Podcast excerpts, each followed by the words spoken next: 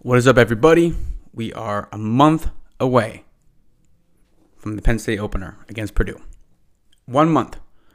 Camp starts today. The boys are back on the field. It's it's starting to feel like the season is right around the corner. Media days are done. That's sort of the first first step in the right direction of the season starting. Now we got camp going. The pads are back on. The intensity picks up, and then before you know it, it's Purdue. 8 o'clock, September 1st on Fox. Today we're going to do a position breakdown. This should one should be relatively quick. Um, I'll just rank the position groups and then give a little breakdown of each. And then uh, maybe we'll probably do every other week for the next next couple weeks. Um, and then as we start to get closer to uh, to that September 1st date, I might start to do two days a week and kind of up things a little bit and start to do a little bit more, go over the whole college football landscape, um, and dive dive into things a little bit more, um, 100 miles an hour type of thing. So, housekeeping notes first. These are the quick slants. I am your host, Stephen. I appreciate the support as always. Go follow me on Twitter at Stephen underscore Springs. Go follow my co-host of the We Got Next podcast, Christian Hayes. Shout out to Christian. Go follow him on Twitter. He is at AO Shifty. Go follow the We Got Next podcast on Twitter, which is at We underscore Got Next. Of course, go like and subscribe to us on YouTube. Follow us on Spotify. All right, uh, got that out of the way. So, position by position rankings breakdown a little bit. Number one group, defensive backs. I think, I think that's going to be as the season goes on. That group is going to get better and better. I think, you know, matching up with teams if that group takes that next step and guys like Joey Porter have one of those comeback seasons, you know, second half of the season, those penalties racked up a little bit. Um, Kalen King, he showed a lot last year. Uh, I think he can really step up and have that, you know, that second year impact and kind of live up to those lofty expectations that they had before him, um, before last season with the preseason All American, you know, freshman All American team and whatnot. And you know, it's just a matter of every year, and this goes for every team, every position, doesn't matter. It's all about taking that next step and improving um, and developing and getting better. And just like I said, as a as a unit, not just individually, but the, as a unit, taking that next step. Ji'Ayir Brown, next step for him is you know what Jaquan Brisker was, and be that that you know nationally recognized guy, all American list you know, top of the draft boards type of thing. And that's that goes for all the all the defensive backs. I mean, shit, Joey Porter Jr. heading into last season was looked at as you know first couple rounds. Um, now again, those penalties in, in the back end of, of the season, man, those were tough. But at the same time, you know, he's he's a guy who can be a lockdown corner. And when we get to the teams like Ohio State who have all those weapons at receiver, he's going to be able to step in, hopefully, again, take that next step and be those be that matchup problem for guys like Jackson Smith-Njigba, Marvin Harrison the third, um, or Marvin Harrison Jr., whatever it is, and you know step up and, and, really take that take that leadership role on too. I mentioned Ji'Ayir Brown. He's a guy who I think everybody knows, but you know, being in the shadow of Brisker last year, maybe didn't get as much attention as he probably deserved. Led the nation in picks with six. So if that defensive back group can take can take that next step, and you know whoever might be playing side by side with with Ji'Ayir Brown, um, I think it's probably going to be Zakee Wheatley. Um, I think that defensive back group can be probably the best in the country. So I, I have the DBs ranked number one. Number two, the D line. I think there's so much talent there. I think there's so much depth there. And uh, like I said a couple weeks ago, Franklin has mentioned this a couple times. The the gap between the ones and the twos and the twos and the threes is not where it has been. It's better. It's a, it's a closer gap. So you're gonna have a lot of guys in that rotation, and you're gonna have guys like PJ Mustipher not having to play as many snaps this year as maybe the last couple years, and this goes for a lot of other guys too. Maybe not playing as many snap, snaps as they have the last couple years based on not having the depth. So now that we have it at pretty much every position, um, it, that that's going to make things a lot easier. Where you can maybe not necessarily save guys because you're going to need them. Obviously, it's the Big Ten, and we have a we have a pretty daunting schedule to open things up first half of the season, but to kind of save them, you know, down the road as we get into late October, November. You know, should we be pushing for a Big Ten title and then and then beyond? So I think the, the the depth of the D line puts him up there as well. PJ Mustipher, get guys like Coziah Izzard, um, who, who, stepped up last year for PJ Mustipher, and I think you're going to see guys like Adisa Isaac. I think you're going to see guys like um, you know Dani Dennis Sutton. I think you're going to see a lot of those guys step up and really enhance that depth and really make things a lot easier on, on a rotational standpoint because you're going to be able to put those guys in maybe those fresh guys and guys who, you know, maybe don't have a lot of experience, but they played enough over the last couple years as we were building that depth um, to kind of make things again a little bit easier. Um, you know, you'll see guys like Hakeem Beamon, you'll see guys like you know, Zane Durant, you'll see guys like Dvon Ellies. You know, I mentioned Coziah Izzard; those guys will be in there. Um, you got I mentioned Adisa Isaac, Dani Dennis Sutton, Chop Robinson, Nick Tarburton, um, Rodney McGraw, Smith Vilbert. You know, there's a lot of names on that defensive line you know, a lot of game, a lot of guys who in games last year maybe started to prove themselves a little bit, but you know, it was it was building, and I think now you're going to see that build even more and kind of expand. Uh, so that's why I have the DB is ranked number two. Receiver, we have arguably the best receiver group in you know that we've had in a long time. I'm not going to say the Big Ten because I think we're probably we're we're not as far behind Ohio State as the nation makes it seem and replacing Jahan Dotson with it, which isn't easy, but replacing him with a, a guy like Mitchell Tinsley, who's been who's proven that he's you know, legit, guy who's been around for you know four years in, in the college game. I know Western Kentucky is different than, than the Big Ten, but he's proven that he can do so. Parker Washington, I think a lot of people are going to recognize that he's one of the best receivers in the country and that he's not overlooked. He's right now probably he's overlooked, but I think as the season goes on, you're going they're going to realize that he's one of the better receivers in the country. Keandre Lambert Smith, I mean, he's going to have, you know, he's going to have a bigger role as well. Again, we have depth of the receiver, but it's going to be Tinsley, Washington, Lambert Smith.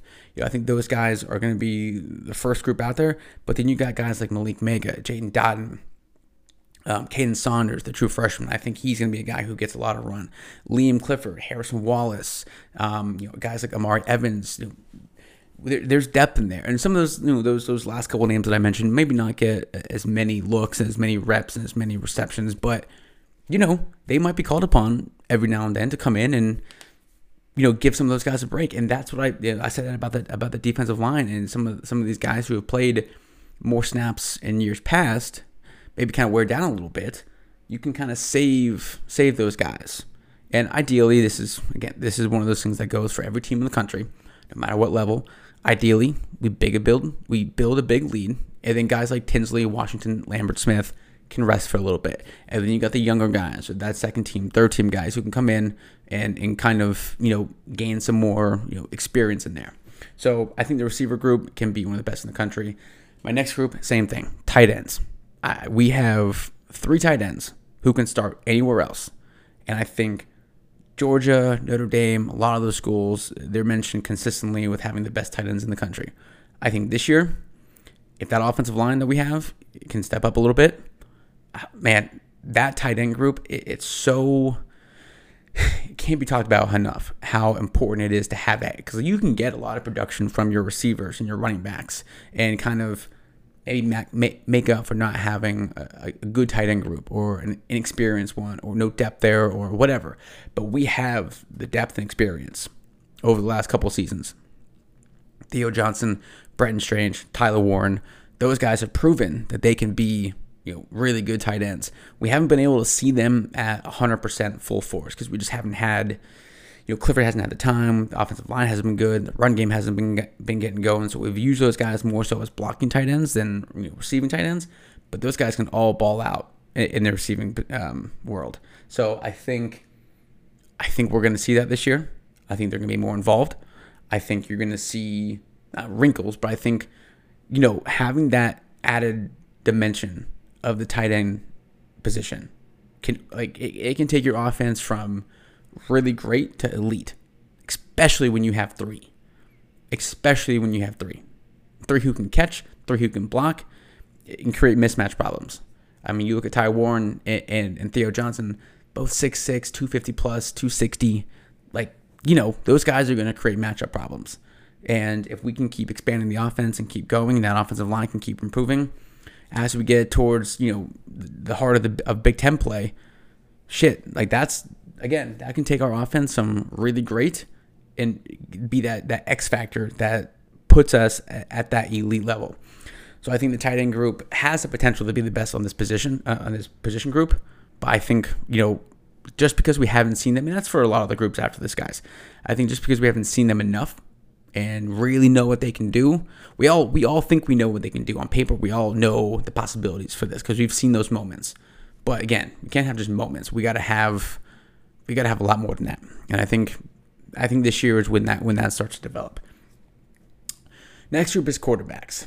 I think, and I said this about Sean Clifford. Sean Clifford is not bad. Like he, he he's not. I know a lot of people maybe want to give him give him some some tough love, give him some heat for it, and some of the throws that he's that he's made or, or doesn't make, I guess if you will.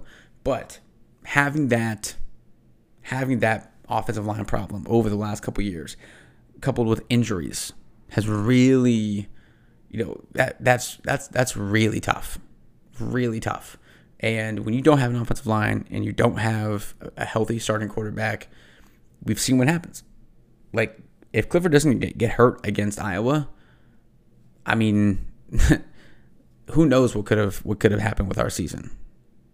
So I think I think Clifford having gone through what he's been what he's been going through, and having Mike Yurcich a second season, having all these weapons, you know, between the running backs, tight ends, and receivers, and a, a I, I think what's go, what's going to be a much improved offensive line. Now, saying much improved from last season isn't saying much, but you guys know what I mean. A much improved offensive line. I think we're going to see. I don't know if we're going to see what we all think Sean Clifford could be because I don't really know what he can be. But I think we're going to see what we what we maybe want him to be, which is that quarterback that can lead us to a Big Ten title and lead us to victories that in the past we, we haven't had. So I think that's that's what makes this this this quarterback group better than maybe expected. And then again, another depth thing. We have depth at quarterback. We only have one proven guy, Christian. We saw what we can do. Again, it's against Rutgers. Nonetheless, he went out and did it. Um, Beau Pribula uh, is in. That name is going to be tough to say all season if he ever gets to that point, uh, or just going forward. And then Drew Allar. I, I think, you know, we all would love to see Drew Allar be the face of the of the franchise now because five star, big arm, you know, top recruit, all that kind of good stuff. But reality of the situation is that maybe he's just not there. And from what I've heard on the eyes looking in, he's not there yet. And he's looking like a freshman, which is fine. Which is fine. If we didn't have Sean Clifford, if he left or if he transferred, then it would be a different scenario. Okay. But we have Clifford. We have a guy who's been there for 10 years. So I, I, I'm not going to I'm not to worry about it until we have to. But even then, going to get in before those other two guys. Unless those guys come in during camp that starts today and just boom, bust out and come in like gangbangers and just take over and just is, is a whole new, you know, whole new life in them. And then, you know, there's a, quarterback competition. But I don't see it happening and nobody else does either. So quarterback's right up there. It, it can be it can be good, but we got to see what a full season of a healthy Sean Clifford can do. Next one is the running backs. Um, again, another on paper situation. On paper, we have the best running back room in the country. Caziah Holmes, Keyvone Lee, Devyn Ford, all guys who have been there. And then you got the five stars, Kaytron Allen and Nick Singleton. Everything that I've heard about Singleton is the hype is real. He's he's gonna get a lot of run this year, literally, and uh, you know I I heard from somebody prominent in, in, within the Penn State football organization that Saquon Barkley came in with, you know, those. He didn't have any expectations, but he had those qualities. Had those traits that you could see pretty much right away. You're like, okay, this kid can be special. I've heard that Singleton has has that and then some. You know, six feet, 220, 225, strong. I've seen the videos of him in the weight room. Everything looks good all of that sounds great, right? But obviously, like I've said before, and goes without saying, none of that matters until you get on the field and you actually do so. But he had some moments. Him and Kaytron Allen had some moments in the spring game where you're like, okay, I see what everyone's talking about. Here we go.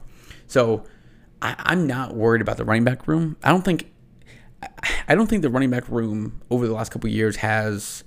I think it's gotten a bad rep because our offensive line has been so bad. And when your offensive line is that bad, and you're trying to create your own yards, I think that's what that that's what made someone like Saquon Barkley what he was, because the offensive line he had was was decent, but a lot of times like that run against USC in the Rose Bowl, that, that was all Saquon Barkley. That was all him. That run was designed to go to the inside. He had to force it, force it out, bounce it outside because the, you know, the offensive lineman, the tackle couldn't couldn't couldn't get the block. So, you know, when you have to do that consistently, games one through twelve, like we had to do last year, that just that's a recipe for disaster. So, um, again, if our offensive line can be improved, open up some of those holes, and allow the running backs to not really get touched until that second level, and the linebackers or secondary, and put them in mismatch situations I mean, yeah, we'll be we'll be we'll be fine. We'll be good. Um, but it's it's gonna be tough to see. You know, those first couple games of the season. You know, Devyn, Devyn Ford's the, the old head of the group, but Caziah Holmes and Keyvone Lee, no slouches. But then you got the young guns who are you know, prepped and ready to go. All those guys are gonna play. It's just a matter of kind of, you know, who's got the hot hand, and you know who do you go with. So, but I think again, much like the tight ends and the receivers, if our offense starts clicking, this this group can can can run their way to the top. Um, next one, offensive line. This is much like much like the t- much like the running backs in a way. I think on paper, we like some of these offensive linemen. We've seen how how they can really you know they can really come come around. Like Juice Scruggs, I feel like he's gonna be. I feel like he's gonna be great this year. You know, I saw a little bit in, in Landon Tengwall towards the end of last season saw a little bit at Olu Fashanu towards the end of last season. That makes me think, okay, these are the guys that we've been waiting for. These physical guys. You got guys like Hunter Nourzad coming in. All the all the talk about him is is how physical he is. You know, and we've seen what we've seen what guys like Caden Wallace can do. A physical guy. So I'm obviously not gonna go out there yet and say this is gonna be the best offensive line that we're that we've ever had or like expected to be. Because you know, obviously since Franklin's got here, like we have no we have no clue what the offensive line is going to look like each year. Now, this is another group that we have depth at, but you just we just can't afford the injuries, especially because right now, outside of right guard, everything is set. It's going to be Olu, Tengwall, Scruggs, probably going to be Hunter Nourzad, and then Caden Wallace. And that's a big group, like big size wise, big. Probably one of the biggest that we've had in a very very long time. And again, they can just be average at best average at best, control the line of scrimmage, control the games, control the clock, and open up the open up the pass game and let the running backs do their thing and let the tight ends get involved more. Yeah, I mean this this offense eh, it, it goes back to Yurcich. We've seen what he can do. We've seen what he can do with with with an offense. and we all remember what he did at Oklahoma State, what he did that one year as the passing game coordinator with Ohio State and, and Justin Fields. I know some of those some of those teams had elite NFL talent. Hey, we got some too. Okay, we got some too. So couple all those, put all those things in a pot. All this, all the stuff on offense about about having on paper again. On paper doesn't mean shit, but having on paper eh, a very very good receiver group with depth, a very very good running back room with depth, and a very very good tight end group with depth. And then you put that with Clifford knowing the system, feeling confident, staying healthy, an offensive line that can control the line of scrimmage for the most part of the game. Not 60 minutes, but the most part of the game is all we really need. This offense can be very, very, very special. So I think the offensive line group, just because they're so far down the list, just because we haven't seen them, we haven't really seen them do much. We haven't seen them prove that they can that they can be that elite group that we need. So that's why they're down the list. Last one, linebacker, which I don't remember the last time the Penn State linebacker group was the weakest spot on the team. Now, this is another group who has some inexperience, but they have that depth. Um, and I think we're going to see a lot of young guys. And that's, and Franklin's mentioned this too, that this group that came in, this, this 2022 recruiting class, more guys in this group that can compete and play right away than any group that he's had come in. I think there was about nine, ten, maybe 11 guys that came in early and everyone else kind of trickled in throughout the throughout the, the, the summer. I think everyone's pretty much on campus. So I think you're going to see a lot of those young guys play big roles. They might do, you know, uh, uh, like most guys do if they're not, you know, those immediate impact guys. Start off on on special teams and kind of jump into that rotation a little bit. Maybe that second or third team guy, and then gain that experience, get that game that game readiness, and then boom, before you know it, you know they're they're back they're they're backups and they're getting in there pretty frequently.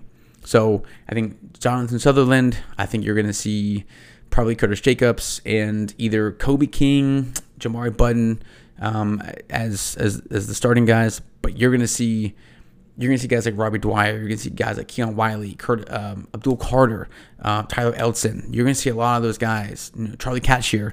I think you're going to see a lot of those guys who, you know, people are going to be looking at their programs like who's number who's number 34, who's number you know who's number 11, who's number 41. Like you're going to look, be looking at your program for these guys because you're not going to know them. But I think Manny Diaz being the being the linebacker coach, I think his him just having the defense and being able to focus on all that I think his his development of those guys is going to be noticeable within the first couple games. Get that get that game experience, get those guys out there, make some tackles, feel the contact, feel the hits, feel the speed of the game. Boom.